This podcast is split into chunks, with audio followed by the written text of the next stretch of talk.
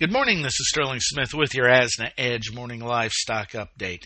And so far today, we are seeing futures dip a little bit into the red. December live cattle 167.02 down 48. February at 167.47 down 45. All April at 171.07 is down 50. January feeders 218.77 down 57, while March at 219.75 are down 38. Market internals. Um, unspectacular with the exception of Packer margins. See choice cutouts at 292.32, that was up 68 cents. Selected 258.26, uh, that was down 95 cents.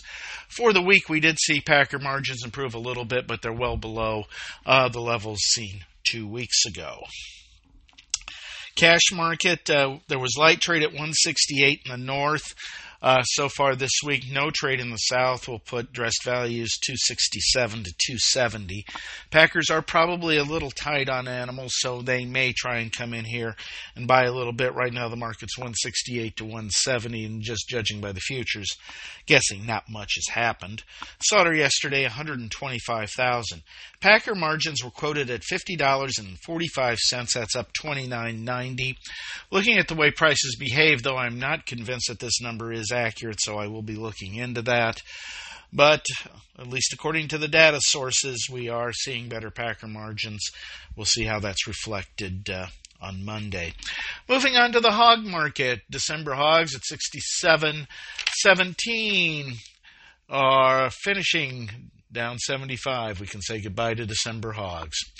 February hogs at 70.40 are down 8. April at 77.12 that is down 5.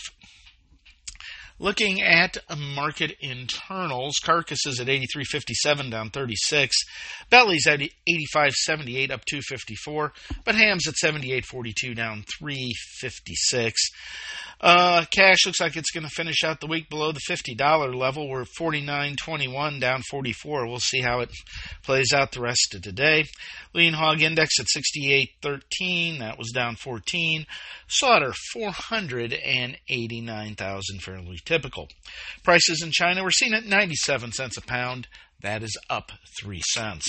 This is Sterling Smith from rainy Omaha, Nebraska, wishing everybody a great weekend and let's go, Chiefs. Thank you for listening to today's Livestock Markets Brief. For additional information, visit agrisompo.com and find us under Resources in the Daily Marketing Commodities tab. Have questions? Email us at marketinginfo at sompo-intl.com.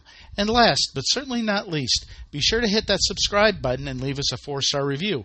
We'll be talking to you next time on the Livestock Markets Brief.